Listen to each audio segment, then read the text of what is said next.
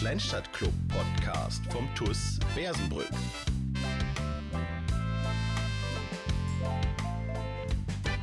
So, hallo und herzlich willkommen zur ersten Ausgabe des Kleinstadtclub Podcasts der neuen Saison 2022-23. Ich begrüße euch recht herzlich zu dieser Folge. Ich freue mich riesig, dass es endlich wieder losgeht mit dem Podcast und ich bin nicht alleine heute. Das ist übrigens Johannes Hedemann. Vielleicht kennt man mich, ich war schon mal beim Podcast dabei und mache jetzt die Moderation gemeinsam mit dem lieben Max Grimm. Moin Max. Moin Johannes, grüß dich. Du bist nicht an. Aber warum nicht?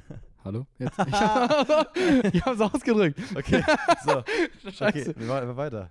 Ja. Moin Max. Moin Johannes, grüß dich. Schön, dass ich dabei sein darf. Schön, dass ich jetzt den Podcast mit dir zusammen übernehmen darf. Meine Stimme dürfte dem einen oder anderen ja auch bekannt sein. Ob man sie jetzt letztendlich jedes Mal im Podcast hören will oder nicht, müssen sich die Leute wahrscheinlich dran gewöhnen. Aber das gehört auch zu einer Umstrukturierung dazu. Und ich freue mich auf jeden Fall, dass wir es neu machen jetzt und hier jetzt demnächst immer schöne Folgen auf jeden Fall aufnehmen. Ja, für die sich fragen, was das gerade war, Max hat vergessen, sein Mikro anzumachen. Also habt ihr vielleicht schon mal einen kleinen Vorgeschmack auf das, was euch erwartet in diesem Podcast. Es wird vielleicht chaotischer, das kann gut sein. Da Marc Wiemeyer jetzt nicht mehr den Podcast macht, der es vorher gemacht hat. Übrigens nochmal danke, Marc, für deine Unterstützung, für die vielen tollen Folgen. Du hast es super gemacht. Große Inspiration auch für uns. Wir wollen jetzt so ein bisschen in deine Fußstapfen treten, andere Sachen in den Fokus nehmen, den Podcast anders machen, aber den Podcast natürlich trotzdem so gut machen, wie du es gemacht hast. Und ich hoffe, das kriegen wir hin. Ja, Marc war ja immer sehr sachlich unterwegs.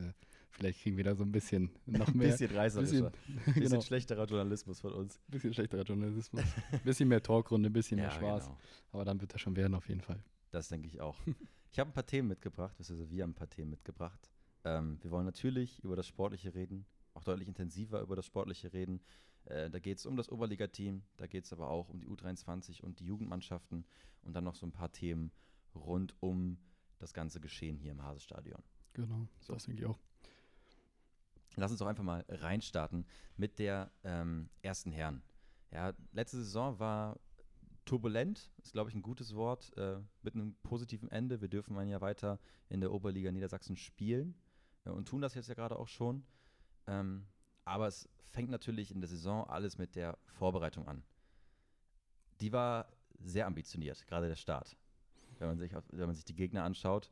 Absolut, absolut. Nehme ich doch mal mit, Max. Ja, also ich fand, wir hatten sehr, sehr interessante Gegner da zum Auftakt tatsächlich da, die wir auch hier im Hasestadion dann begrüßen durften. Mit Rot-Weiß Aalen sicherlich eine Mannschaft aus der Regionalliga West, die uns dann auch, ja, ich würde gar nicht so sagen, unsere Grenzen aufgezeigt hat, weil wir eigentlich das tatsächlich ganz gut gemacht haben. Wir waren sehr gut dabei in dem Spiel. Ja, absolut. War das erste Spiel unter Guido, unserem neuen Cheftrainer. Ich kann mich noch gut daran erinnern, 1-0 knapp verloren. Aber chancenmäßig sah das eigentlich gar nicht so verkehrt aus. Also wir hätten durchaus 3-4 Tore machen dürfen und wären dann auch als verdienter Sieger vom Platz gegangen. Aber so ist das halt manchmal im Fußball. Das hat dann leider nicht so ganz geklappt. Und so mussten wir halt die Niederlage hinnehmen. Aber wie gesagt, das Feedback und ich glaube, alles, was so gesagt worden ist oder gezeigt worden ist, war in der ersten Linie ganz gut für das erste Testspiel. Ja, das glaube ich auch. Also das Spiel war, jetzt wo man sich gerade anschaut, wie Aalen auch in die Regionalliga gestartet ist, nämlich absolut, sehr gut. Absolut, Wahnsinn. Ein bemerkenswert gutes Spiel für den ersten Test unter neuen Trainer. Man hat schon gemerkt, okay, da hat sich ein Thema aufgetan, was jetzt auch in der Saison oft thematisiert werden wird, vielleicht auch von uns. Das ist so das Thema Abschluss, Chancenverwertung. Ja, absolut. War in dem Spiel häufig so, so ein Neuzugang, Sekou Mané zum Beispiel, der dann sich sehr oft in sehr gute Chancen und Situationen bringt, aber dann häufig auch den richtigen Abschluss nicht findet. Leider hat man in diesem Spiel gesehen.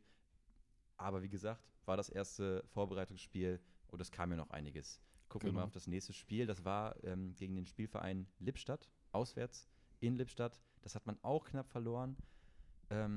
Ich weiß nicht, warst du da dabei, Max? Nee, da war ich tatsächlich ausnahmsweise mal nicht dabei. Deswegen kann ich da jetzt auch so gar nicht so viel dazu sagen. Ich glaube, es war auch wieder ein ordentlicher Auftakt.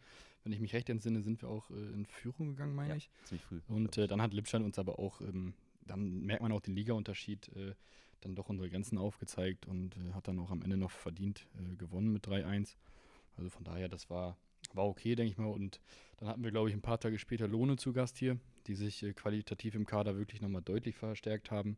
natürlich auch für die Regionalliga gewappnet sein mussten, wo wir dann tatsächlich das erste Mal nicht so gut ausgesehen haben, meiner Meinung nach. Ja, das sehe ich ähnlich, das war nicht optimal. Ja, aber wie gesagt, auch da darf man eine Niederlage mal hinnehmen und wenn wir die 3 Spiele jetzt mal abhaken und dann mal weiterschauen, wie es dann weiterging, wurde es ja schon ganz anders. Dann haben wir, glaube ich, ein Spiel hingelegt, also ich würde fast sagen, das war eines der besten Spiele, die ich beim TuS hier gesehen habe, gegen Werder 2, auch aus der Regionalliga sehr, Nord. Sehr gut, ja. Das war ein überragender Auftritt. Da hat man dann gesehen, dass sich die Mannschaft auch langsam fügt, denke ich mal.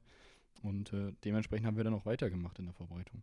Ja, dann hast du noch im Trainingslager ja einzelne Testspiele gehabt gegen Garrel, gegen Hemeling, beide gewonnen.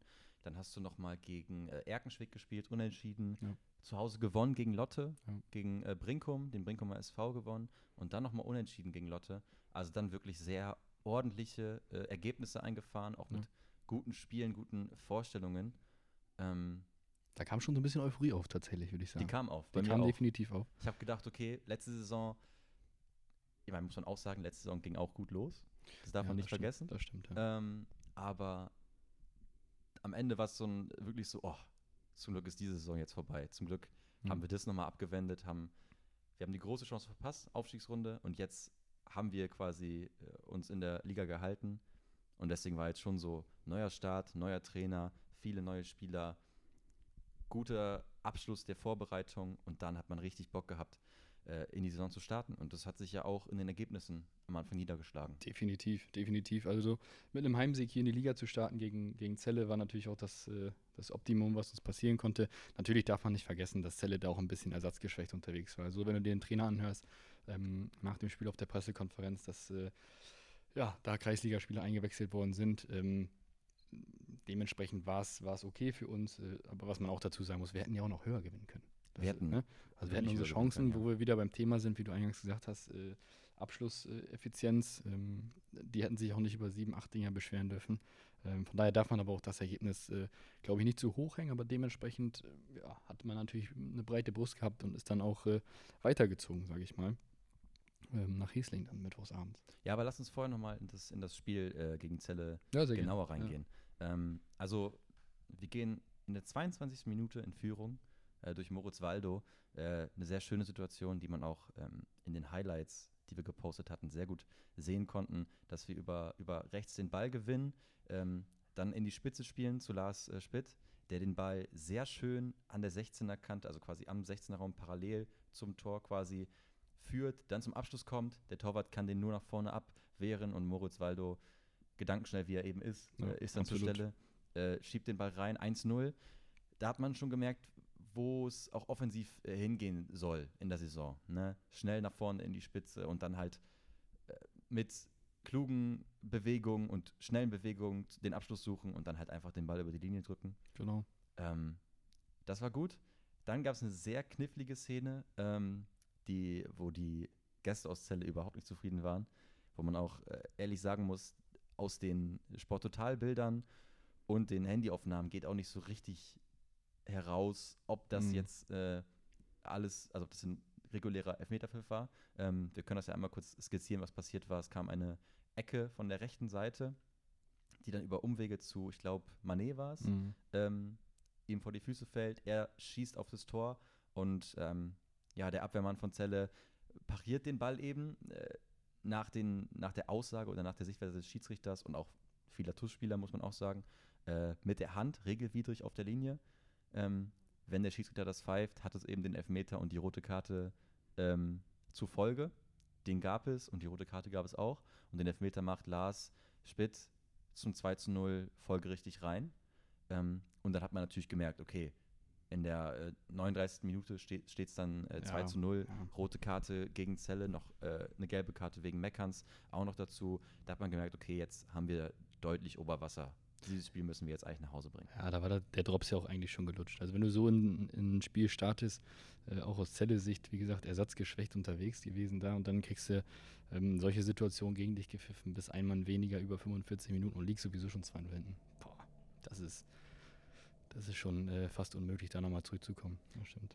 Ja, die Hoffnung keimt dann aber sogar nochmal so ein bisschen auf bei Celle, weil das, was Mané vorne sehr gut macht, mit seiner, ich sag mal, jugendlichen Unbeschwertheit, ja, macht er dann hinten halt etwas schlechter. Er geht dann ein bisschen ungestüm in den Zeller Angreifer rein. Auch eigentlich an der Torauslinie gar nicht nötig, das Einsteigen. Ja. Klarer Elfmeter. Genau. Und dann steht es in der 45. Minute, kurz vor dem Pausenpfiff, tatsächlich 1:2 bzw. 2:1. Der Anschlusstreffer für Celle. Danach ist Pause. Und dann, ich weiß noch, wir haben uns angeschaut oder danach geredet und auch vor dem Spiel geredet. Oh, Wetten, steht 2:0. Wir kriegen den Anschlusstreffer und dann wird das nochmal richtig spannend. Eng, ja. Und wir haben uns in der Halbzeit angeschaut und haben gesagt, oh, bitte nicht so ein Spiel. Lass die Zelle jetzt nicht zurück ins Spiel kommen. Ja. Ich meine, am Ende geht es 4:1 aus. Das heißt, es ist alles gut gegangen. Und es war auch ein deutlich überlegenes Spiel von uns. Aber das sah lange Zeit nicht so deutlich aus. Ja, das denn stimmt. Das 3:1 fällt tatsächlich erst in der 80. Minute. Bis dahin natürlich überlegen, natürlich deutlich mehr Ballbesitz als die Gäste, weil man ja eben in Überzahl auch spielte. Aber es ist dann tatsächlich Patrick Grethen, der von einem Standard, also nicht aus dem Spiel, das 3:1 macht. Ein sehr schöner Kopfball. Ja. Ich habe dann, also ich glaube, auf Fupa, den hat er mit Wucht, Fotos, den hat er einfach mit Wucht. Mit purer, auch mit Willenskraft. Ja, richtig, der ist also richtig, ich liebe das, wenn Kopfbälle so richtig schnell sind, ja, ne? Richtig Power haben. Reinhard Reker hat sehr schöne Fotos gemacht, wie man sieht, wie er hochspringt und so seine ganze Bauchmuskulatur so anspannt, um diesen Ball so nach vorne zu drücken. Ja. Sehr schöne Szene. Das ist dann das 3:1 und dann war der Drops endgültig gelutscht. Ja, definitiv. Ja, und dann kommt nochmal Nico Meyer rein, der dann auch noch das 4. auflegt für Jules Reimerink, ja, der den Ball sehr schön erobert, an der Torauslinie zurücklegt. Jules nimmt den Ball an und zieht den aufs lange Eck. Da hat man seine ganze Klasse gesehen, fand ich. In dem Schuss, das war einfach so präzisions... Auch wie er den runternimmt. Ja, Wahnsinn. Sehr stark. Das war überragend. Also das war wirklich eine tolle Aktion. Ein guter Abschluss auf jeden Fall. Ich fand es auch allgemein, ne? Das sind so, also erstmal die Co-Produktion, Nico Meyer, Jules Reimerink, hat man sehr genau gesehen, was die beiden Spieler auch der Mannschaft geben. Ja. Nico natürlich brutale Physis, dass er sich da einfach durchsetzt und der Verteidiger hat keine Chance. Ja. Und dann sehr schöne Ballannahme, schönes Tor. In der 87. Minute war das. Dann steht es 4:1. Alle sind happy. War jetzt nicht das souveränste Spiel, aber wenn du 4:1 in die Saison startest, dann brauchst du dich auch nicht beschweren. Aber jetzt lass uns über diesen wunderschönen Mittwochabend sprechen, den wir alle erlebt haben. Ja, sehr, sehr gerne. Oder? Wahnsinn. Also, unfassbar. Ich würde sagen, wenn ich richtig bin, 3 Tage später fahren wir nach Heeslinger und wir haben die Auslosung von Niedersachsen-Pokal. Wir haben ja das Freilos bekommen in der ersten Runde, direkt ins Achtelfinale gestartet und wir wussten, okay, Heeslinger, das ist so ein bisschen, wie sagt man so schön auf Englisch, the team to beat in der Liga. Genau, ja. Das ist die Mannschaft, ist gut ausgedrückt, die von sich selbst aussagt, sie wollen aufsteigen, die wollen oben mitspielen, ganz oben mitspielen. Das machen sie auch bisher. Und dann fährst du dahin auf Mittwochabend im Waldstadion und du weißt, okay, heute muss alles stimmen, dass wir das gewinnen. Wir können Heeslinger schlagen, das war allen klar, ja, aber es wird brutal schwer, weil man sich auch in der Vergangenheit immer schwer getan hat gegen Heeslinger.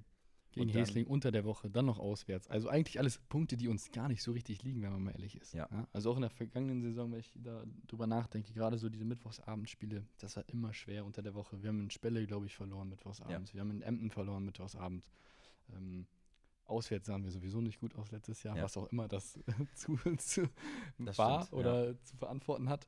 Also die denkbar schlechteste Ausgangssituation, die wir eigentlich haben. Und ich glaube, Heeslinger mit einem 6-0 aus dem Wochenende im Rücken. Gegen Pattensen. Da dachten wir auch alle, okay, das wird nochmal richtig, richtig hart. Jeder muss da ans absolute Leistungslimit gehen. Genau. Und das ist tatsächlich auch jeder einzelne Spieler ist an diesem Abend genau an dieses Limit gegangen. Ja. Ich nehme es schon mal vorweg.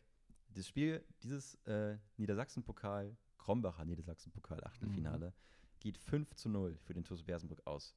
5:0 auswärts beim Heeslinger SC. Und es geht los in der 17. Minute mit einem Strafstoß von Enes Muric. Nimm ich mal mit, Max.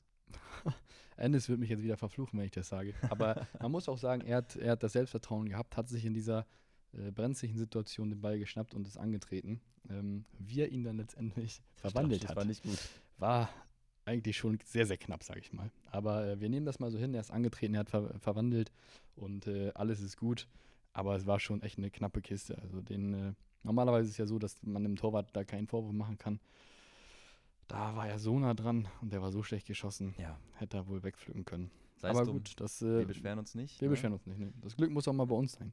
Also der Strafstoß kam so zustande, dass Markus Lührmann einem Rückpass, war das glaube ich, sehr clever hinterhergelaufen war und der Torwart war da ein bisschen ungestüm, hat ihn umgestoßen im Kampf um den Ball.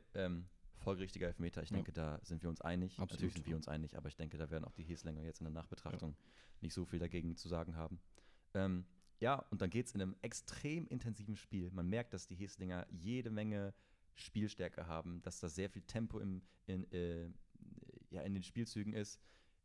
Ganz am Anfang haben sie ja sogar eine sehr große Chance, wo der Stürmer den Ball an den Außenpfosten schießt, weil die sehr schnell in die Spitze spielen. Der Stürmer umkurvt Tarek und dann kommt der Ball eben ans Außennetz. Ja.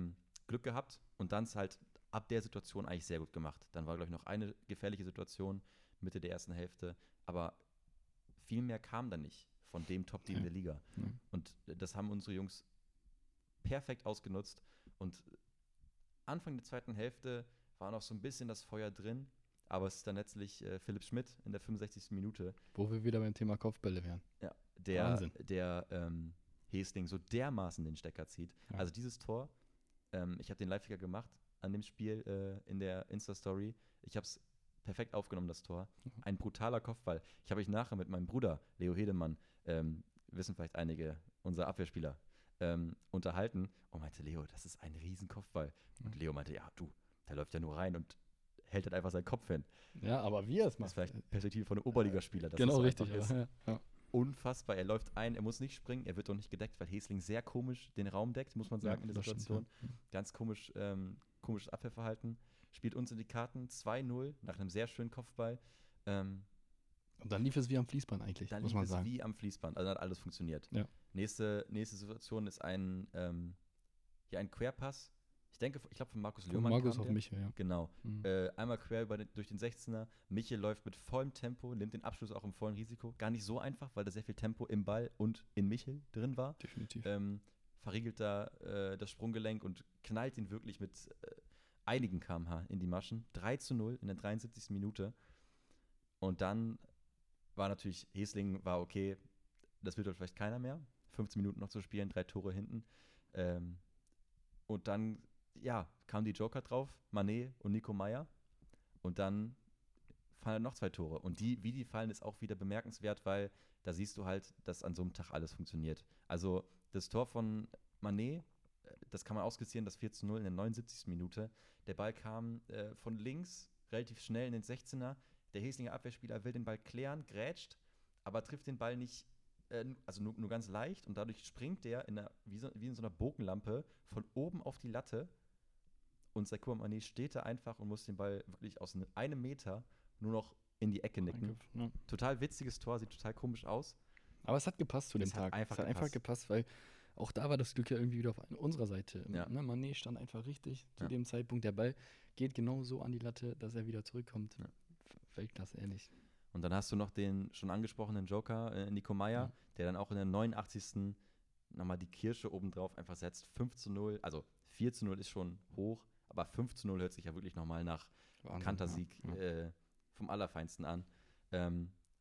Läuft von links in den Strafraum rein, setzt einen sehr klugen Abschluss in die lange Ecke. Perfekt abgeschlossen, 5-0, Niedersachsen-Pokal-Viertelfinale. Morgen wird es ausgelost.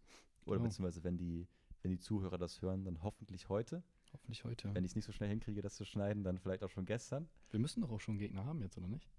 Nee, wird morgen ausgelost. Nee, heute dachte ich, oder? Nee. Dienstag. Sicher? Ich bin mir ziemlich sicher, 30.8. Dienstag. Na, gut.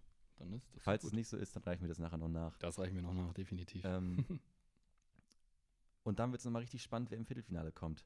Wenn mich nicht alles täuscht, haben wir immer noch die Topf-Regelung, also den Lüneburg-WSMs-Topf und den Braunschweig-Hannover-Topf. Und da wären noch übrig Papenburg, Spelle und Rotenburg. Genau. Nee, falsch. Nicht Papenburg, Lüneburger SK Hansa. Lüneburg, genau. Lüneburg, Spelle und Rotenburg. Aus den 3 Mannschaften können wir quasi, wird dann quasi unser Viertelfinalgegner gezogen. Hast du da irgendwie eine Präferenz, wo du sagst, die hättest du gerne? Ich bin mir eigentlich sicher, dass wir Spelle kriegen werden. Also da bin ich mir... Habe ich irgendwie so im Gefühl, glaube ich. Rotenburg wird es irgendwie nicht werden. Wobei ich glaube, Rotenburg wäre die Mannschaft vielleicht, die uns am besten liegen würde. Also vielleicht wirklich so unter der Woche hier bei uns gegen Rotenburg, das wäre, glaube ich, schon so das Machbarste los. Spelle ist sehr, sehr schwer zu bespielen, meiner Meinung nach. Lüneburg, wie gesagt, kann ich nicht einschätzen, werden wir jetzt am Sonntag sehen. Aber ich glaube, also ich hätte gerne Rotenburg tatsächlich, weil es auch mal ganz angenehm ist, gegen die zu spielen. Ich glaube aber, dass es Spelle wird. Ja, man muss mal sehen. Also Lüneburg haben wir jetzt am Sonntag auch im Hasestadion. Das heißt, da kann man ja schon mal schauen, wie der Gegner wird. Rotenburg kennt man, war letztes Jahr sehr unangenehm. Absolut. Spelle natürlich auch. Das Hinspiel haben wir verloren, das Rückspiel gewonnen. Was halt, also was wir uns auf jeden Fall wünschen würden, ist sicherlich einfach das Heimspiel. Ja, also klar. So sehr du sagst, okay, ein Auswärtsspiel in der Woche abends ist blöd, ein Heimspiel, also ein richtiges Heimspiel in der Woche abends ist natürlich richtig geil. Ja, definitiv. Das macht richtig definitiv Laune. Und dann ist auch das Los mir relativ egal, weil ich finde, alle Gegner haben ihre Attraktivität. Spelle, Lüneburg natürlich auch nominelle Topmannschaften der Liga. Rotenburg hat man letztes Jahr gesehen. Das war ein super unangenehmer Gegner. Das wird ein richtig schönes Spiel. Absolut, ja. Da sind wir mal gespannt. Ja, ich bin auch gespannt. Mal gucken, was da die Losfee vom NFV für uns ergeben wird morgen. Die Losfee. Ja, das waren 2 Siege, ein Heimsieg, ein Auswärtssieg der ersten 5 Spiele, die jetzt gespielt sind. Und bisher war das dann leider auch das Ende von der guten Phase. Ja, richtig. Denn nach dem unfassbar erfolgreichen Mittwoch folgte so ein nicht so erfolgreicher Sonntag in Wolfsburg. Ja. Du warst dabei, Max. Ich war dabei, aber es war auch jetzt, es war mit Ansage meiner Meinung nach. Also ich kenne das ja selber als Fußballer, wenn du so eine Euphorie mitnimmst und wir haben es eben gesagt, die Testspiele liefen herausragend gegen Ende hin und dann startest du so in die Saison mit 3 Punkten gegen Celle und du haust den Top-Favoriten der Liga mal eben 5 aus dem Pokal. Da denkst du, du kannst jeden schlagen. So, und das ist das Problem. Und deswegen war es mir auch tatsächlich so ein bisschen klar, dass wir uns am Anfang in Wolfsburg extrem schwer tun werden. Und so war es dann halt jetzt eigentlich auch. Wir sind auch sehr giftige und motivierte Italiener getroffen, sage ich mal. Also Lupo ist ja ein italienischer Verein, die dann letztendlich das einfach ein bisschen mehr wollten als wir. Also die es vielleicht ein bisschen einfacher hatten als wir. Und dementsprechend schlecht war auch die erste Halbzeit. Umso besser haben wir es dann in der zweiten Halbzeit gemacht. Da war die Euphorie dann, glaube ich, so ein bisschen rausgenommen tatsächlich. Und der Punkt wäre auch verdient gewesen letztendlich. Aber es hat dann an dem Sonntag leider nicht gereicht, sodass wir dann halt mit 0 Punkten wieder die Heimreise antreten mussten. Und ja, erstmal die Euphorie so ein bisschen rausgenommen war, sage ich mal. Aber zu dem Zeitpunkt habe ich auch noch gehofft, dass dieser Dämpfer vielleicht zur richtigen Zeit kommt. Ich meine, Lupo ist auch eine ambitionierte Mannschaft. Wenn du da hinfährst, 1-0 verlierst, da sagt keiner was. Ja, aber leider ging es ja nicht so erfolgreich dann weiter. Ja, also nochmal das kurz der Vollständigkeit halber. Das Spiel geht 1-0 bei Lupo Martini Wolfsburg verloren. In der 45. Minute trifft Maxim Safronov von Wolfsburg und das ist das einzige Tor des Tages. In der zweiten Halbzeit, hattest du erwähnt, waren wir besser? Ja, definitiv. Aber wir haben dann letztendlich unsere Chancen auch nicht genutzt. Wir haben es strukturierter gemacht als in der ersten Halbzeit. In der ersten Halbzeit war es wirklich wild teilweise. Aber wie gesagt, wir haben unsere Chancen nicht genutzt. Wieder diese Abschlussgeschichte, die wir uns irgendwie vorwerfen müssen. Und ja, das war das Problem dann letztendlich. Ja, und das ist natürlich ärgerlich. Es ist vielleicht ein kleines bisschen weniger ärgerlich, wenn man auf die Tabelle schaut und sieht, dass Wolfsburg nach 4 Spielen 12 Punkte hat. Und die also wirklich richtig, richtig gut in die Saison starten. Ja. Natürlich ist es trotzdem unser Anspruch, jedes Spiel irgendwie zu gewinnen oder zumindest einen Punkt mitzunehmen. Wir wollen kein Spiel verlieren, klar. Aber das ist natürlich trotzdem ein Top-Gegner der Liga. Ja, eben. Ja. Das glaube ich auch. Und ich glaube auch, das Ding wäre gewesen, wenn du da den Punkt mitgenommen hättest, wären wir ganz anders wieder in die Woche gestartet. Das glaube ich auch. Weil wenn du sagst, okay, erste Halbzeit lief vielleicht nicht so gut, aber wir haben trotzdem den Punkt bei einem Top-Team mitgenommen, wäre alles okay gewesen. Aber so hast du natürlich diese Niederlage im Rücken, diese lange Fahrt mit Wolfsburg, das trübt die Stimmung dann natürlich schon. Und dann hatten wir die Chance, das wieder gerade zu rücken im nächsten Heimspiel und haben die dann nur bedingt genutzt, eher nicht genutzt. Das war das Heimspiel gegen den SV Arminia Hannover, ging 1:1 aus. Und es fühlt sich an wie eine verpasste Chance. So fühlt sich an wie eine Niederlage. muss man ganz ehrlich sagen. Es fühlt sich an wie eine Niederlage und halt eben eine verpasste Chance, sich zu rehabilitieren und direkt wieder oben anzugreifen. Wir gehen in der 37. durch Patrick Grethen in Führung. Ist wieder ein Foul-Elfmeter. Du warst wieder vor Ort. Ja. Ich muss mich jetzt erstmal sammeln. Ich muss mich erstmal wieder in das Spiel hineinversetzen. Arminia, Grethen. Wie ist denn der Elfmeter zustande gekommen? Gute Frage. Ich war nämlich nicht vor Ort. Ich war echt auf dem Schlauch, wenn ich ehrlich bin. Ich war durch meinen eigenen Fußball verhindert. Das war aber ein verdienter Elfmeter auf jeden Fall. Also es war ein korrekter Elfmeter. Nicht so kontrovers wie gegen Zelle. Nee, also das war alles okay soweit. Aber ich kann mich jetzt tatsächlich, stehe jetzt gerade auf dem Schlauch. Ich weiß es nicht. Ja, du, halb so wild. Fakt ist, in der 37. Minute gehen wir 1-0 in Führung durch Patrick Grethen. Er hat auf jeden Fall Verantwortung übernommen und das Ding gemacht. Das ja, Patrick Grethen, unser dritter Kapitän, der durch die Verletzung von Nils Böhmann und David Leinweber gerade zum Stammkapitän geworden ist. Macht das sehr gut, auch auf einer ungewohnten Position eigentlich. Ja. Können wir vielleicht gleich nochmal kurz drüber sprechen. Das war wieder Markus Lührmann, der gefault worden ist. Aber ich komme nicht. Das kann der gut, ne? Ja, das glaube ich auch. Ja. Ja gut, auf jeden Fall geht es dann mit der Führung in die Pause und die Führung hält auch lange stand. Aber anders als gegen Celle, wo wir die Eintorführung noch ausbauen, schaffen wir das nicht und kassieren in der 80. Minute durch Tom Larutz-Becker den Ausgleich. Ja, sehr bitter. Also bin ich ganz ehrlich, sehr bitter. Und deswegen muss man auch sagen, es waren irgendwie zwei verschenkte Punkte, was hätte nicht sein müssen, weil du spielst wirklich eine gute erste Halbzeit im Vergleich zu Wolfsburg. Also einmal komplett spiegelverkehrt tatsächlich. In Wolfsburg spielst du echt eine schlechte erste Halbzeit, machst in der zweiten Halbzeit besser und gegen Arminia genau umgekehrt. Startest extrem gut. Wie gesagt, gehst auch in Führung und dann hinten raus holst du oder kassierst du dann das 1-1 und musst dann wirklich, also muss man wirklich sagen, froh sein, dass wir das Ding nicht noch verlieren. Also da hat Tarek noch das ein oder andere Mal ganz gut pariert, wo man auch sagen muss, da können wir mit den Punkten sogar noch glücklich sein letztendlich hinten raus. Also das war schon echt, war schon schade. Gerade gegen eine Mannschaft, die uns eigentlich liegt aus den letzten Jahren mit Hannover. Ja. Hier zu Hause hätte das eigentlich was geben müssen.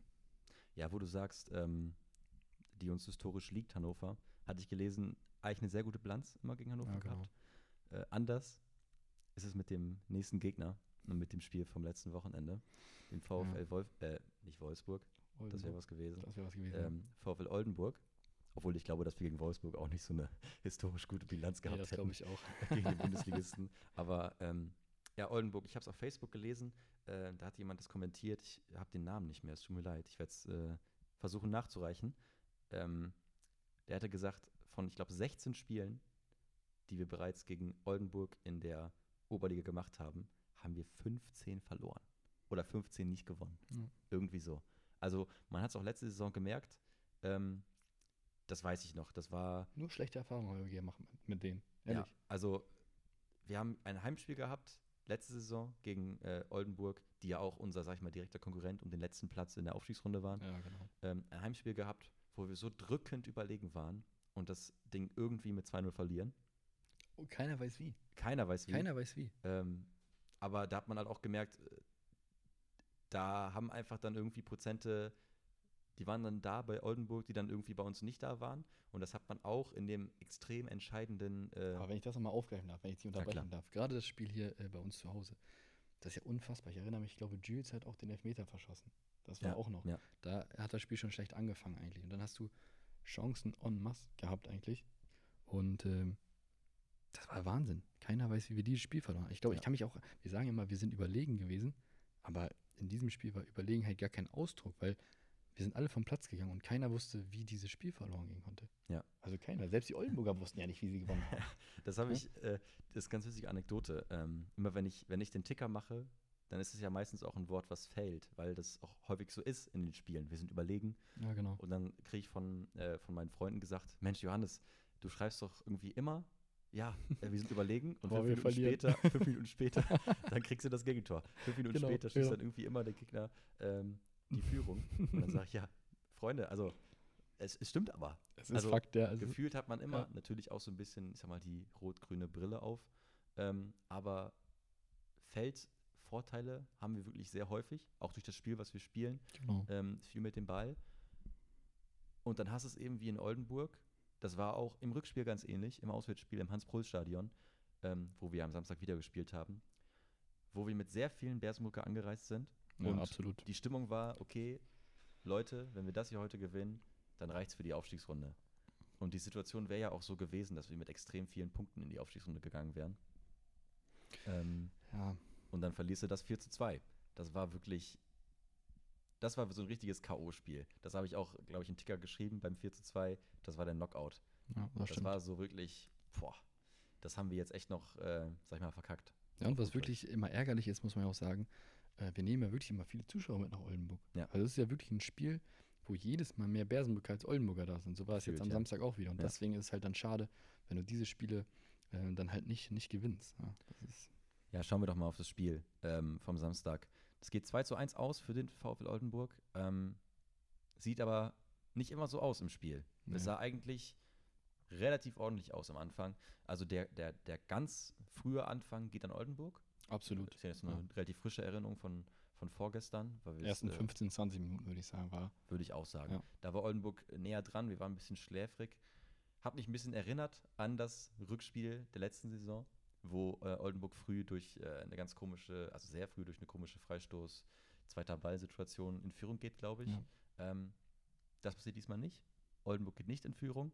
Und dann, wie ich es auch im Spielbericht schreibe, kam der TUS. Und da kamen wir mit ordentlich Karacho, mit einigen richtig guten Chancen. Ja. Sehr schnell rausgespielten Chancen, aber auch durch Standards. Ich erinnere mich an Leo, der einen sehr schönen Ballgewinn hat, nahe der Mittellinie und dann komplett bisschen zu weit chippt. Ja, sich durchtankt, aber zu weit chippt. In einer anderen Situation kriegt er den Ball zurück, ich glaube von Markus gespielt, setzt ihn aus ganz kurzer Distanz übers Tor. Jules verpasst einen schweren Abschluss. Moritz kann sich einmal den Ball ergaunern so ein bisschen und verpasst auch den Abschluss, also verzieht den Abschluss. Ja.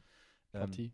Ich glaube, war es eine Ecke? Wo wir bei seinem Kopfballtor gegen Celle über Power reden. Da war wieder so ein Power-Ding. Nicht mit dem Kopf. Den hätte er vielleicht schieben müssen, einfach mit der Innenseite. Vielleicht wäre es dann anders gewesen. Aber er springt, also die Ecke kommt auf den langen Pfosten, so ein bisschen in den Rückraum und Patti läuft wirklich im Vollsprint in diesen Ball rein, nimmt den aus dem Sprung mit der Seite, aber wirklich mit aufwärts von 100 km/h, würde ich schätzen. Definitiv. Bisschen übertrieben vielleicht, aber irgendwo da. Und setzt ihn halt wirklich knapp übers Tor. Das wäre ein absolutes Traumtor gewesen. Aber soll nicht rein.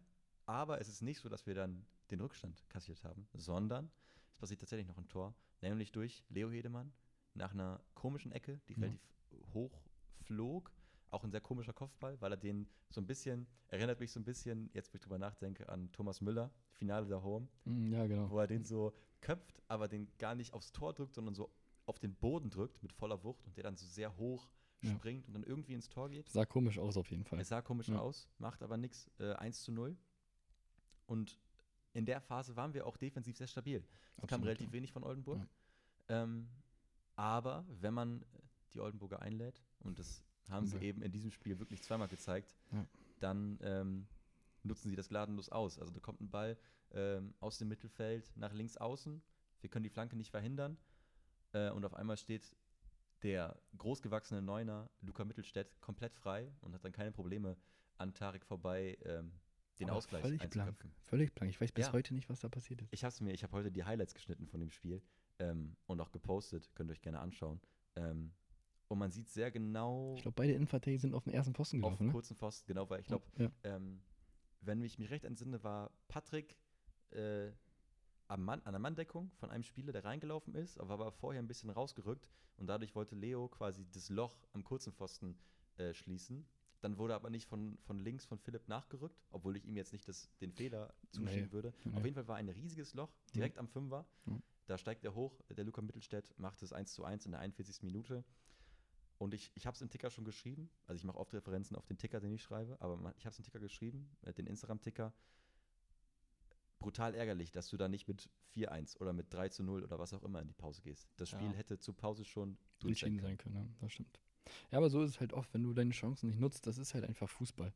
Du nutzt deine Chancen vorne nicht, dann kriegst du hinten halt auch durch so ein dummes Tor eigentlich. Ich meine, sie haben es eigentlich schön rausgespielt, aber eigentlich, wenn man mal ehrlich ist, auch total simpel. Ein langer Ball nach außen, Flanke kommt rein, der Stürmer steht so einfach ist Fußball. Im 16er frei und so einfach kann Fußball sein und sie haben es halt effektiv ausgenutzt und wir gucken letztendlich dann wieder in die Röhre. Und gut, das 2-1 ist dann natürlich auch ein Geschenk, muss man auch sagen. Ist es, absolut. Wenn du dann aus, weiß ich nicht, 20, 22 Metern da den Ball aus spitzem Winkel um die Mauer zirkelst.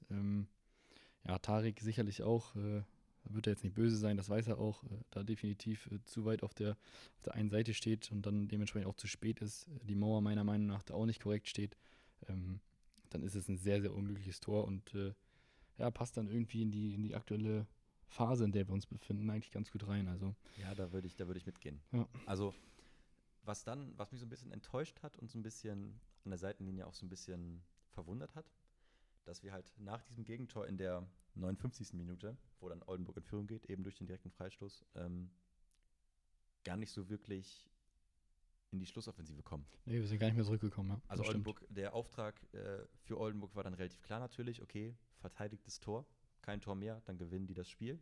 Ist ja auch am Ende so passiert. Mhm. Standen sehr tief, wir sind sehr schlecht in die Räume hinter die Kette gekommen. Kam zu, ich würde sagen, 1, 2 ordentlichen Chancen, aber auch nichts Zwingendes. Genau. Ja. Und dann gehst du halt als verdienter Verlierer nach Hause. Und das ist dann so ein bisschen die Story der letzten 3 Spiele. Also, okay, das eine Spiel haben wir unentschieden gespielt, aber ist schon ein Dämpfer für den eigentlich ordentlichen Saisonstart. Genau, und wenn man das jetzt so ein bisschen Revue passieren lässt, denke ich mal, oder da wirst du ja auch sicherlich mitgehen, es ist einfach ein durchwachsener Saisonstart. Wir sind eigentlich extrem gut gestartet und hätten wirklich die Chance gehabt, auch mit keinen Übermannschaften, wirklich schon mit ein bisschen Puffer in die Saison zu gehen. Und das haben wir uns jetzt leider so ein bisschen selber verspielt. Und haben da jetzt natürlich, so krass muss man sagen, auch jetzt für Sonntag den Druck, dass du hier zu Hause Lüneburg eigentlich schon schlagen musst, damit du nicht von einem verpatzten Saisonstart reden musst. Ja, da würde ich tatsächlich mitgehen. Ich habe ja auch nicht ohne Grund auf unseren Fahrplan durchwachsen nach Kupfstadt geschrieben. Also ich habe jetzt aber nicht abgelesen. So. Ich will dir gar nichts anschuldigen. Also ja, aber der Blick auf die Tabelle nach 4 Spielen verrät eben 13. von 18. Das ist nicht unser Maßstab, nicht unser Ziel. Definitiv nicht. Und der Blick auf die nächsten Spiele verrät auch, wir haben jetzt das Heimspiel gegen Lüneburg, die sind Landesliga-Absteiger, die sind noch schlechter gestartet in die Saison als wir, sind 15. mit 3 Punkten aus 4 Spielen. Die musst du schlagen, wenn du da unten raus willst. Aber die haben genauso viel Druck wie wir. Natürlich. Ja? Also das ist genau das, was wir jetzt, die Situation, die wir jetzt haben, ist die gefährliche Situation, würde ich sagen, weil wir treffen jetzt auf eine Mannschaft, die spielstark ist, denke ich mal, und die halt auch muss. So, und wir müssen auch. Das wird ein heißer Fight hier, glaube ich, wieder am Sonntag. Und dann hast du danach ein Auswärtsspiel beim nächsten Regionalliga-Absteiger. Gleiches Spiel wie jetzt am Sonntag. HSC Hannover. Ja. Also auch nicht optimal gestartet. Auch nur mit 3 Punkten. 4 Punkte sind es sogar. Gleiche Bilanz wie wir. 4 Punkte, ich habe falsch geguckt, ja. Schlechteres Torverhältnis. Du hast jetzt in den nächsten 2 Spielen einerseits das Risiko, dass du dich wirklich unten festbeißt, im negativen Sinne. Andererseits die Chance, einiges gerade zu rücken. Absolut. Wenn du da 4 oder 6 Punkte holst, dann hast du schon einiges begradigt. Dann weißt du, okay, das waren jetzt 3 nicht so gute Spiele, aber wir haben es gegen 2 Regionalliga-Absteiger gezeigt. Genau. Ja, und dann sieht die Welt auch schon ganz anders aus. Das denke ich auch. Also wir sind noch früh in der Saison. Nehmen wir mal an, du holst 6 Punkte aus den nächsten 2 Spielen. Dann bist du bei 6 Spielen und 10 Punkten. Das ist dann schon völlig. Dann sieht das schon wieder anders aus, ja. So ist es, sieht es nicht so rosig aus. Ganz genau. Gut, aber lass uns doch jetzt vielleicht mal weiter gucken und mal einen kleinen Blick in die Mannschaft hinein erwägen, sag ich mal. Ja, sehr wie es da eigentlich aussieht jetzt dieses Jahr. Also wir haben ja nach der letzten Saison einige personelle Veränderungen miterlebt. Ganz vorne dran natürlich der Trainerwechsel mit Farhat, zu dem eigentlich alles gesagt wurde, alle Lobhudeleien gehalten wurden, alle Danksagungen für diese extrem erfolgreiche Zeit. Ähnlich geht es da, glaube ich, Marc Flottemesch. Ja, da haben wir dir ja sogar noch persönlich was Gutes mitgetan, genau, mit dem Abgang. Ja, ich bin ja, für die es nicht wissen, ich spiele jetzt zusammen mit Marc Flottemesch in der Kreisliga beim SV Alfhausen. Mit dem großen Marc Flottemesch. Mit dem großen Marc Flottemesch. Da schreiben die Fupa-Live-Ticker, die schreiben immer, was hat er geschrieben gegen Bumte? Letzten Donnerstag, Oberliga Methusalem. Marc Flottemesch. Ist natürlich. So, das muss er jetzt aber erstmal wieder beweisen. Also, wenn er das jetzt hört, er wird natürlich immer noch fleißig den Podcast verfolgen, da bin ich mir sicher. Grüße gehen raus an Marc an dieser Stelle. Ja. Mach deinen Job. Ja, den macht er aber sehr gut, kann ich sagen. Gut. Wäre auch schlimm, wenn nicht. So. Das wäre komisch, wenn nicht. Ja, deswegen. Aber den macht er, keine Sorge. Perfekt. zwei sehr wichtige Persönlichkeiten, glaube ich, für den Verein und für die Mannschaft, die uns verlassen haben, genau, und die jetzt irgendwie gefüllt werden müssen. Sie werden einerseits durch auf der Trainerbank durch Guido Kalle gefüllt, genau, und den Abgang von Marc Flottemesch und von dieser Führungspersönlichkeit und vom Kapitän muss jetzt die Mannschaft irgendwie mit sich selbst füllen. Absolut. Also ich glaube, wir sollten zu Guido, müssen wir, glaube ich, gar nicht mehr so viel sagen. Ich glaube, der ist da rundum vorgestellt worden und auch durch die verschiedenen Pressekonferenzen. Jetzt konnte man sich da auch schon einen guten Einblick geben, aber ich würde ganz gerne mal ein bisschen tiefer in die Mannschaft reinschauen, weil da hat sich schon einiges verändert, muss ich sagen. Ja.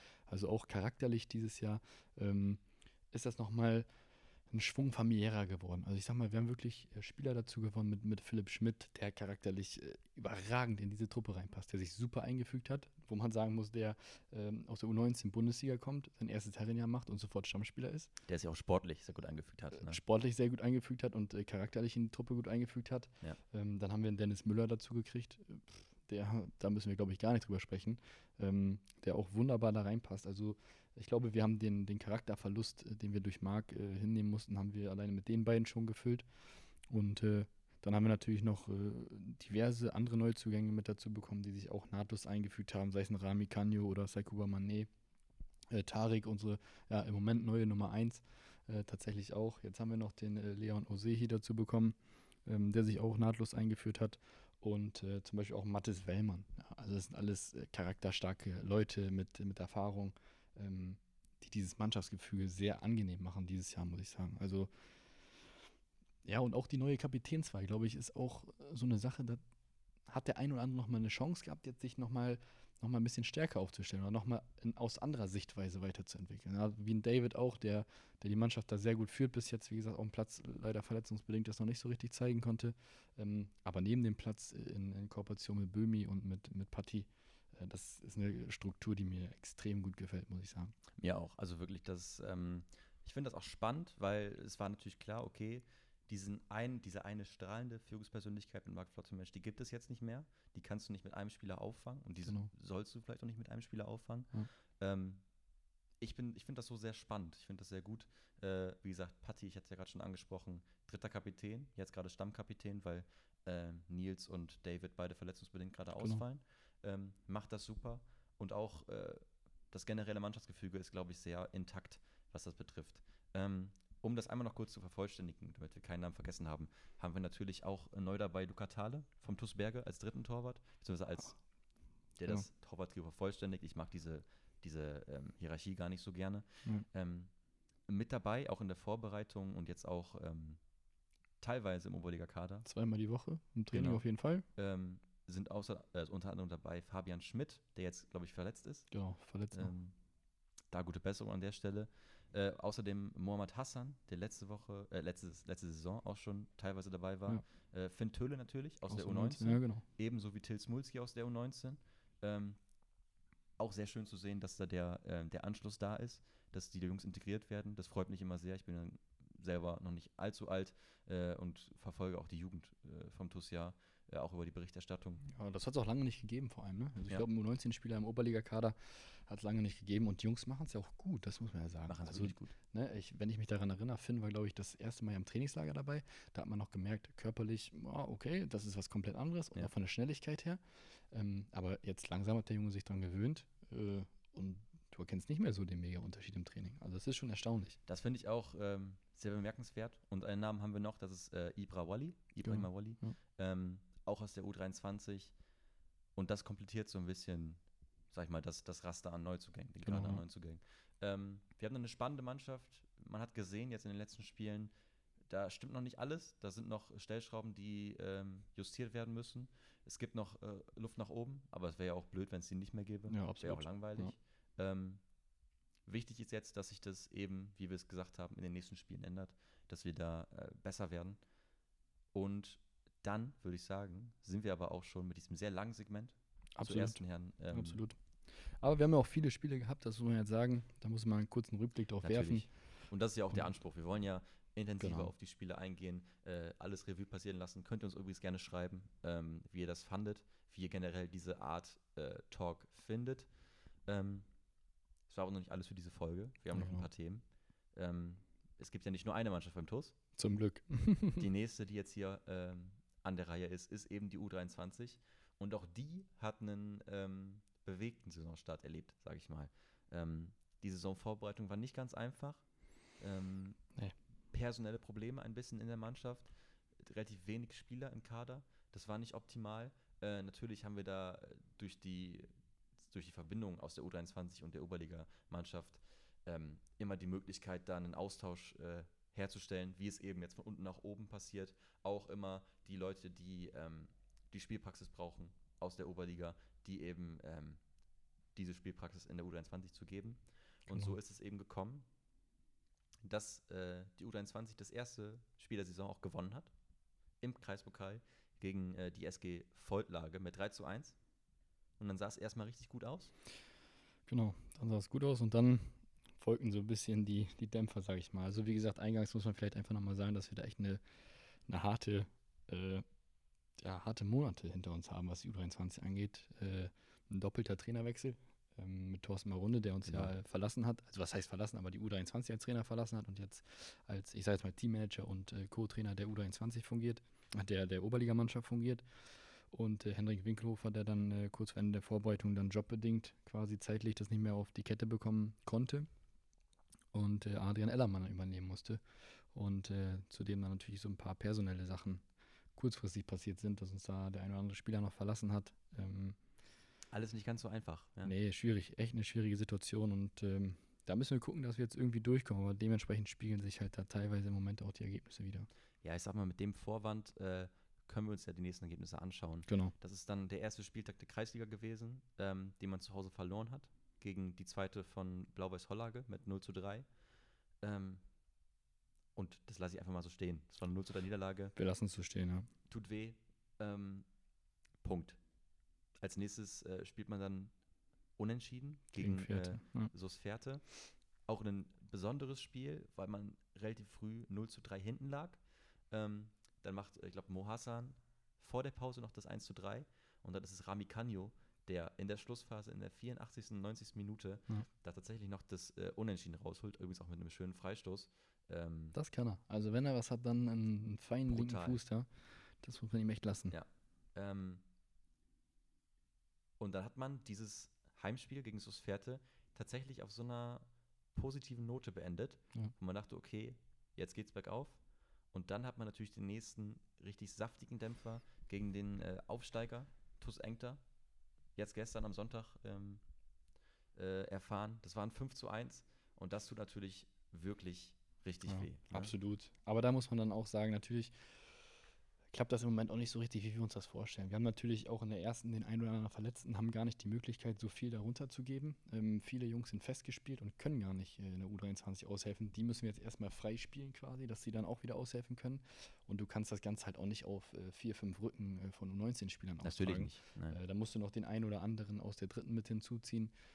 Das ist schon eine besondere Situation. Also wenn ich mir die Mannschaft angucke, die da am Sonntag auf dem Platz stand. Zusammengewürfelt. Die werden so nie wieder zusammenspielen und haben auch so noch nie zusammengespielt. Und wenn du mal in die Mannschaft reinhörst, dann ist es natürlich schon schwierig, gerade für die Jungs dann auch immer mit unterschiedlichen Leuten. Du kannst nichts einstudieren, so richtig im Training. Du kennst die Laufwege nicht, keine Absprachen.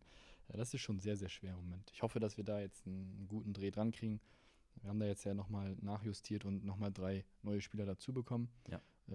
3 Flüchtlinge aus der Ukraine, beziehungsweise sind Marokkaner, die jetzt aus der Ukraine gekommen sind, wo wir allerdings auch wieder jetzt auf die Spielberechtigung warten müssen.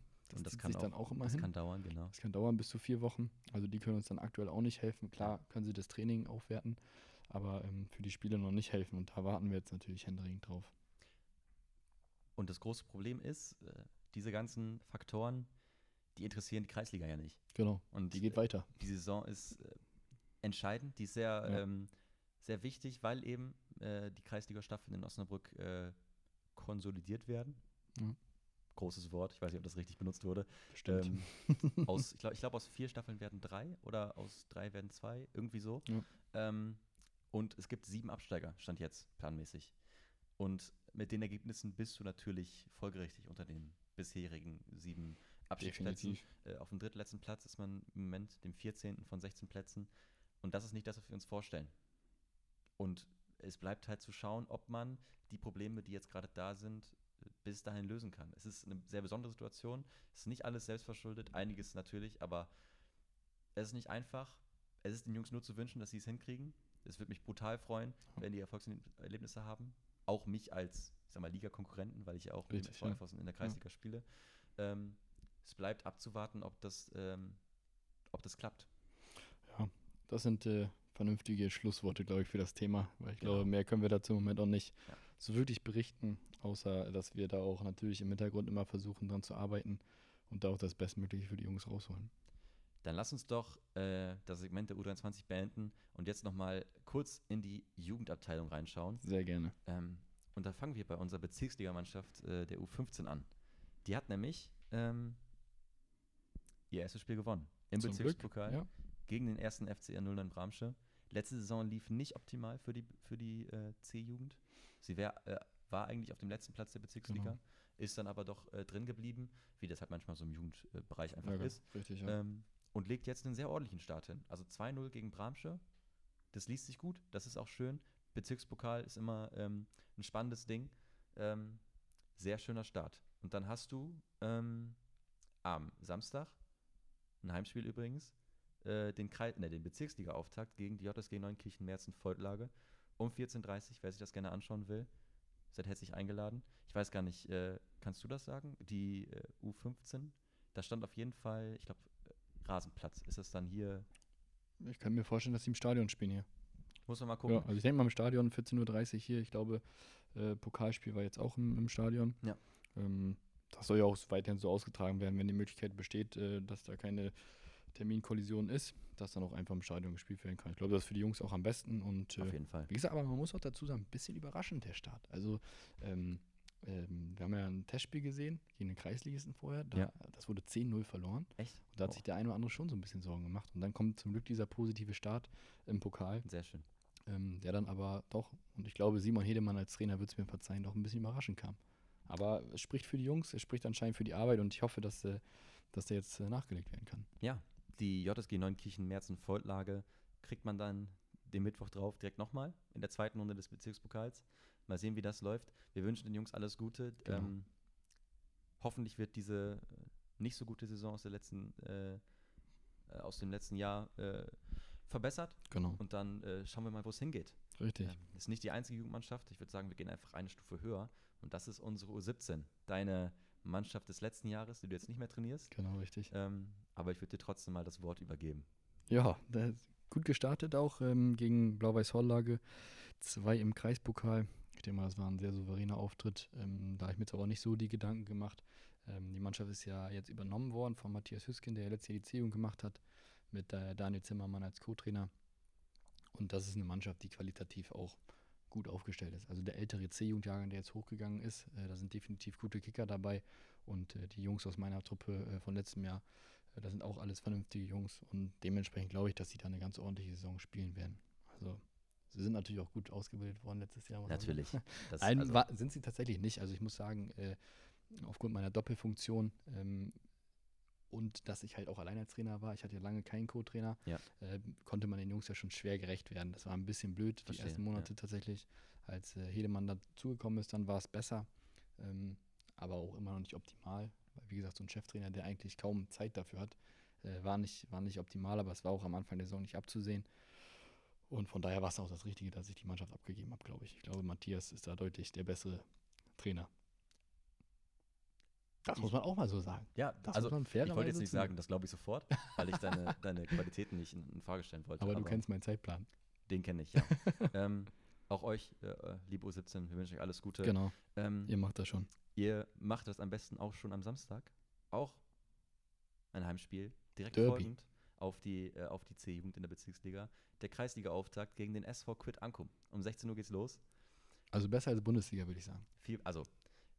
Natürlich. U17 Derby in der Kreisliga. Ja, gegen TuS Bersenbrück gegen SV Quid Ankum. Wer da nicht da ist, der hat selber Pech. Das klang jetzt ein bisschen ironisch, aber wir meinen das ja wirklich so. Ja. Ne? Das ist ja wirklich so. Also gerade die Spiele gegen Ankum, auch letztes Jahr, Mann, da war Feuer drin. Das ist Wahnsinn. Echt, sollte man sich wirklich angucken. Also auch an dieser Stelle, der Jugendfußball kann nicht genug gepusht werden in meinen Augen. Das ist so, ja, das stimmt. Das ist ganz, ganz großes Kino. Und dann gehen wir noch zu der Mannschaft, die letztes Jahr das Nonplusultra war. Das Nonplusultra in unserer Jugendabteilung war. Das lässt sich sicher so sagen, da werden die anderen Mannschaften sicherlich nicht so böse sein, weil es einfach eine unfassbare Saison unserer U19 war. Absolut, ja. Die in der Kreisklasse jedes Spiel gewonnen hat und es auch im Kreispokal gegen die anderen Kreisligisten bis ins Finale geschafft hat. Ja. Da dann leider sehr unglücklich mit 1:0 verloren. Aber man hat sich eben jetzt rechtmäßig für die Kreisliga qualifiziert und will sich da auch ordentlich etablieren. Wie sieht's aus? Also ich mache mir da gar keine Sorgen, wenn ich ehrlich bin. Der Großteil der Mannschaft ist geblieben. Zusätzlich kommt natürlich jetzt noch, dass du die Jungs, die jetzt natürlich auch ab und zu mal in der Oberliga dabei sind, auch jetzt natürlich nochmal mit einem ganz anderen Selbstbewusstsein auch in die U19 natürlich zurückkommen. Ja, auch mit einer ganz anderen Stärke, mit einem anderen Spielverständnis. Viele, die auch dann teilweise in der U23 schon ausgeholfen haben, da den Herrenfußball kennengelernt haben. Ich glaube, das kann der Mannschaft nur in die Karten spielen. Ja, und ich glaube, man hat es ja letztes Jahr gesehen gegen die Kreisligisten im Pokal, da ist man auch durchmarschiert. Und wenn man nur ansatzweise den Fußball zeigt, den man letztes Jahr gespielt hat, dann kann das auch wieder eine ziemlich erfolgreiche Saison werden. Da bin ich tatsächlich auch sehr optimistisch. Ja. Und wenn ihr die U19 schauen wollt, dann habt ihr, sollte diese Folge bereits am Dienstag online sein, heute Abend die Chance, das zu tun. Die U19 spielt nämlich am Dienstagabend um 19:30 Uhr ein Heimspiel gegen die JSG Lechting-Wallenhorst. Und dann geht es am Freitag los. Und mit den Freuden der Kreisliga und den besseren Mannschaften kommt doch natürlich eine, sag ich mal, eine Tragödie oder eine nicht so schöne Sache an der Kreisliga mit einher. Und das ist die sehr lange Anfahrt. Mit dem SC Glandorf hat man natürlich die längstmögliche Anfahrt überhaupt. Ja, absolut. Die südlichste Gemeinde im Landkreis, wenn mich alles täuscht. Auf dem Freitagabend, da bist du natürlich auch erst um 23 oder um 0 Uhr zu Hause. Aber das Gute ist, auf dem Rückweg ist vielleicht auch noch der ein oder andere Fastfood-Laden, den man ansteuern kann, sollte man das Spiel gewinnen. Ja, das denke ich. Also ich kenne die Jungs ja auch ein bisschen. Da braucht man auch kein Blatt vor den Mund nehmen. Also das wird nicht nur Fastfood werden wahrscheinlich. Da wird auch der ein oder andere Supermarkt angesteuert werden müssen auf dem Rückweg. Aber dementsprechend bei positivem Ausgang sollte das auch nicht das Problem sein. Und wie gesagt, da mache ich mir jetzt erstmal keine Sorgen, dass dann auch noch das ein oder andere Kaltgetränk fließen wird danach. Ja, sollte es Auswärtsfahrer geben, die sich auf dem Freitagabend das Kreisligaspiel des TuS Bersenbrück beim SC Glandorf anschauen wollen, seid ihr natürlich herzlich eingeladen. 19:30 Uhr geht's los. Wir wünschen euch ganz viel Spaß, vor allem wünschen wir die Jungs ganz viel Erfolg. Und das war so die Vorschau der nächsten Tage und Wochen, der ersten Spiele unserer Jugendabteilung. Ich bin zuversichtlich, muss ich sagen. Ich bin auch sehr zuversichtlich. Ich bin sehr zuversichtlich. Ja. Ich habe auch Bock und es lohnt sich auch wirklich, das zu verfolgen, aber man muss auch an der Stelle sagen, wir haben jetzt natürlich nur die U19 bis U15 belichtet. Wir haben auch andere tolle Jugendmannschaften. Also gerade im unteren Bereich haben wir Mannschaften und Trainer, die das mit viel Leidenschaft machen, wo es sich auch mal lohnt, wirklich am Wochenende, gerade vielleicht auch mal samstags morgens, ich glaube so die E- und F-Jugend sind ja dann eher so samstags morgens dran hier im Hasestadion. Kann man sich toll angucken, muss ich sagen. Auf jeden Fall. Ich glaube, wenn mich nicht alles täuscht, die Live-Recherche kann ich mir ja vielleicht auch einfach mal jetzt hier gönnen, ist es tatsächlich so, dass die jüngeren Jugendmannschaften in den Ligen noch gar nicht spielen. Genau. Weil das ja alles relativ ein bisschen später passiert, obwohl doch so ein bisschen schon. Dann nehme ich das zurück. Auch ferienbedingt, glaube ich jetzt, ne? Ja, das ist ja alles so ein paar mehr Faktoren als im Herrenbereich. Ja. Aber es ist ja durchaus möglich, dass wir einfach in den nächsten Folgen dann auch mal auf die jüngeren Mannschaften eingehen. Sehr gerne, auf jeden Fall. Damit jeder erwähnt wird. Falls ihr auch ohne diesen Podcast jede Woche wissen wollt, wann welche Jugendmannschaften spielen, dann müsst ihr einfach die Seiten der Jugendabteilung auf Instagram und auf Facebook abonnieren. Der junge TuS auf Instagram, TuS Bersenbrück Jugendfußball auf Facebook. Da wird jeden Freitag pünktlich gepostet, wann welche Mannschaft spielt, von der jüngsten Mannschaft bis zur ältesten Mannschaft. Und jeden Montag kommen auch die Ergebnisse, sofern sie dann eingetragen sind, auf fußball.de, im DFB-Net. Und dann wünschen wir allen Jugendmannschaften den maximalen Erfolg in den nächsten Wochen. Guten Start. Und ich würde sagen, in der nächsten Folge resümieren wir mal kurz, wie wir es bei den Herren gemacht haben, so ein bisschen, was so passiert ist. Das machen wir. Dann wäre es auch eigentlich schon alles. Das war's vom Sportlichen, ne? Vom Sportlichen war's das. Das war's das. Also, immer nicht ganz vielleicht sollten wir uns erstmal dafür entschuldigen, dass die Folge jetzt schon so lang ist. Aber Respekt an den, der jetzt noch dran ist. Also, aber es gab auch viel zu erzählen. Meinst du, wir müssen noch Mehrzahl sagen? Respekt an alle? Oder warst du einfach nur der eine oder die eine, die jetzt noch dran ist? Die eine oder der eine, der jetzt noch dran ist. Der kann sich bitte melden bei uns über Instagram. Bitte melden. Wir haben da noch ein paar schöne Sachen zu verlosen. Ich weiß nicht, ob wir die Stunde jetzt schon rum haben. Ja, fast haben wir die Stunde rum. Aber ich sag euch, die nächsten 5, 6, 7 Minuten solltet ihr trotzdem noch dranbleiben.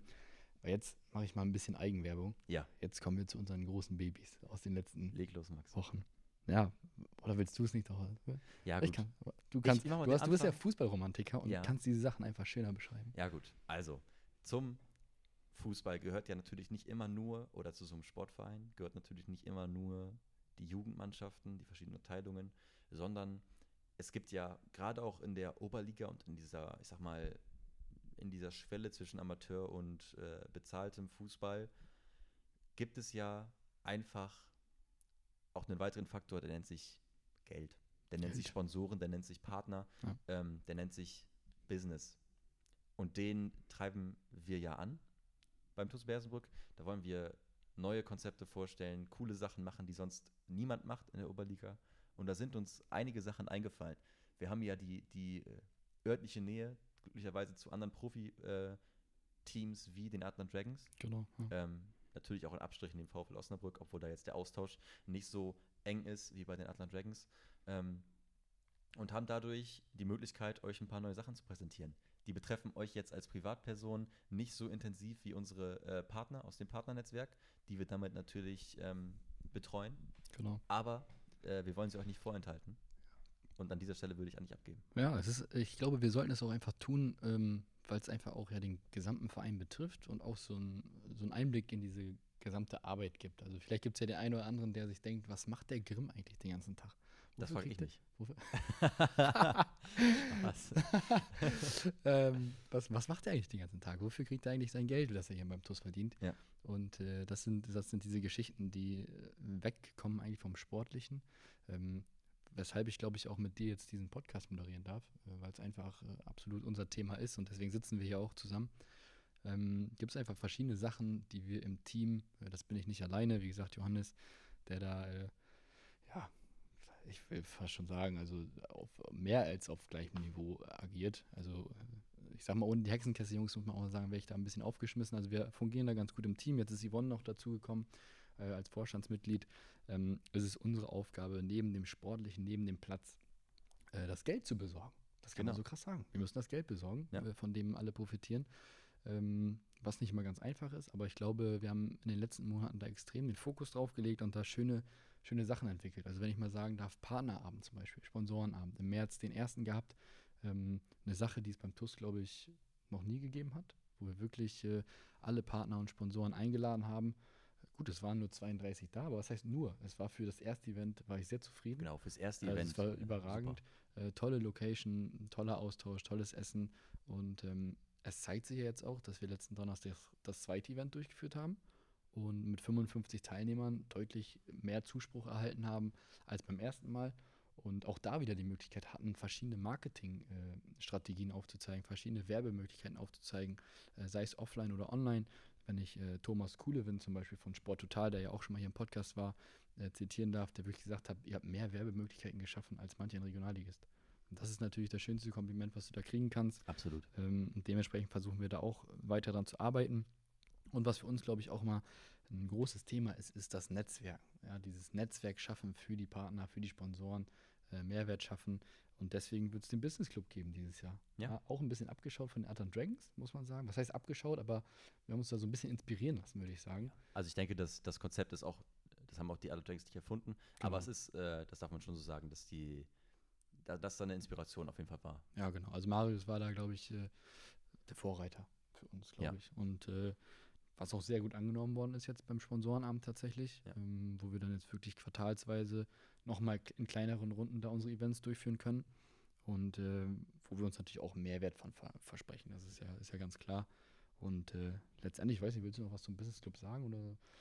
Ja, generell, was du ja auch in den Gesprächen mit den Partnern häufig erwähnst, ist eben, dass wir uns überlegt haben, okay, wir spielen in der Oberliga, das ist sportlich, rein sportlich gesehen, die attraktivste Liga, die du im Landkreis im Fußball hast. Da ist der TuS Bersenbrück, hat da ein Alleinstellungsmerkmal.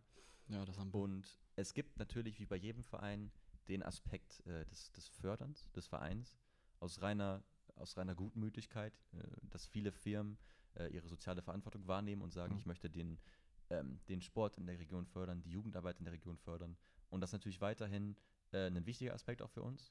Aber wir haben uns überlegt, okay, wie können wir Unternehmen, wie es eben im Profifußball ist, tatsächlich handfeste Mehrwerte bieten, handfeste Nutzen, die die daraus ziehen können, handfeste Steigerung im Umsatz, Steigerung in der Auftragslage, Besserung des Images, das sind alles so verschiedene Themen, die wir versuchen anzutreiben.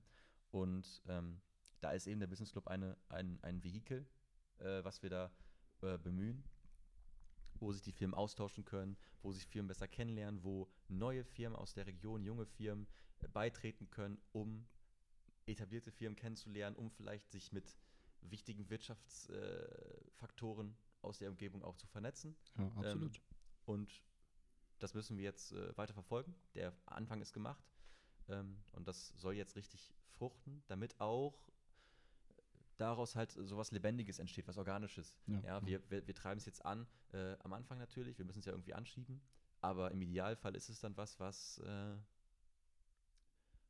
weitere Wellen schlägt, was dann auch unter den Sponsoren untereinander. Wir müssen ja nicht immer der Mittelsmann sein. Genau, richtig. Ja? Ja. Dass sich da einfach, Gemeinschaften untereinander bilden, das wollen wir damit antreiben. Und das ist nicht das Einzige, was wir machen, damit es diese Zusammenkünfte gibt. Und ich glaube, da hast du noch ein Projekt, was du sehr gerne jetzt vorstellen möchtest. Ja, aber also ich stelle es sehr gerne vor und ich stehe auch 100% dahinter, aber ich glaube, es ist das am meist kritischsten gesehene Projekt. Das glaube ich auch. Also wenn du da mal die verschiedenen Stimmen einholst, was aber auch normal ist, glaube ich. Natürlich. Es ist, glaube ich, völlig normal, dass der eine oder andere sagt, was hat der Grimm sich da jetzt schon wieder überlegt, was soll das jetzt? Und das ist der Faktor, dass wir ab dem kommenden Sonntag gegen Lüneburg das erste Mal unsere neue VIP-Lounge öffnen werden hier oben. Wir sitzen gerade drin, sie ist aber noch nicht fertig. Ja. Sie ist aber dann zum Wochenende fertig eingerichtet und da werden wir... Man kann den Ticketpreis ja ruhig nennen, für 40 Euro pro Spiel oder pro Ticket kann man dann das Spiel von hier oben verfolgen oder auch von unten und hat halt wirklich vernünftiges Essen, also Essen ist mit drin, freie Getränke und wie gesagt, die Möglichkeit, sich auch anderweitig nochmal auszutauschen. Das ist jetzt nichts Abgehobenes, was wir hier irgendwie verfolgen wollen. Es hat einfach nur den Hintergrund, nochmal einen anderen Mehrwert zu schaffen, nicht nur für Sponsoren, die natürlich auch vielleicht mal mit Kunden hier hinkommen können. Ja. Aber ganz normal können auch Privatleute die Tickets kaufen. Wir wollen damit auch nicht reich werden, aber es ist wieder ein weiterer Faktor, den sonst kein Oberligist macht. Und wir haben nun mal die Möglichkeit, mit diesem Raum hier oben da was Besonderes zu schaffen. Auch wenn der eine oder andere sagen wird, vielleicht, ja, was soll das jetzt wieder oder wofür braucht der TuS jetzt einen VIP-Raum oder die da oben oder hast du nicht gesehen. Das wird mit Sicherheit kommen und das kann ich auch zu einem gewissen Punkt verstehen, aber vielleicht darf ich den einen oder anderen, der da sehr kritisch ist, ja dann mal einladen, um sich vom Gegenteil zu überzeugen. Ich denke, die Kapazität haben wir hier. Also für die sich das nicht vorstellen können, das TuS Vereinsheim hat eine zweite Etage, dieser Kursraum. Die meisten Hörer werden es kennen, den Kursraum. Genau. Ich kann euch sagen, wenn ich hier während den Heimspielen meine Technik stehen habe und hier meinen Live-Ticker schreibe und hier... die Posts mache, das ist eine brutale Aussicht. Von hier oben hast du wirklich die perfekte Sicht. Und wir haben einfach in der letzten Saison häufig darüber geredet, Mensch, wollen wir es nicht mal probieren, diesen Raum zu nutzen, diesen Raum irgendwie noch einen weiteren Zweck zu geben. Und das haben wir jetzt eben angetrieben, das werden wir machen, das werden wir für diese Saison machen. Und eben jedes Heimspiel. Genau. Am Sonntag, den 4.9. gegen den Lüneburger Sportclub Hansa, den Regionalliga-Absteiger aus Lüneburg, das erste Mal machen. Und ich bin super aufgeregt. Ich freue mich da riesig drauf. Es ist natürlich wieder eine wilde Woche jetzt für uns. Natürlich ist man auch aufgeregt, so ein bisschen, okay, wie wird es jetzt wirklich? Weil es jetzt alles Planung ist. Und wenn man das plant, findet man selber immer alles super. Ja. Ich freue mich aber riesig drauf. Ich freue mich auch riesig drauf. Auch wie gesagt, wenn der eine oder andere wieder sagen wird, absoluter Quatsch.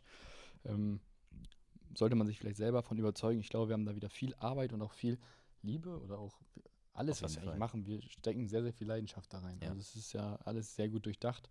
Wie gesagt, wir haben auch ein bisschen Geld natürlich für die Innenausstattung ausgegeben. Ja. Also da darf man auch gespannt sein. Also es ist ein Projekt, sage ich mal, was wir, wo wir gesagt haben, wir machen es entweder ganz oder gar nicht. Genau. Und ich glaube, das ist uns sehr gut gelungen.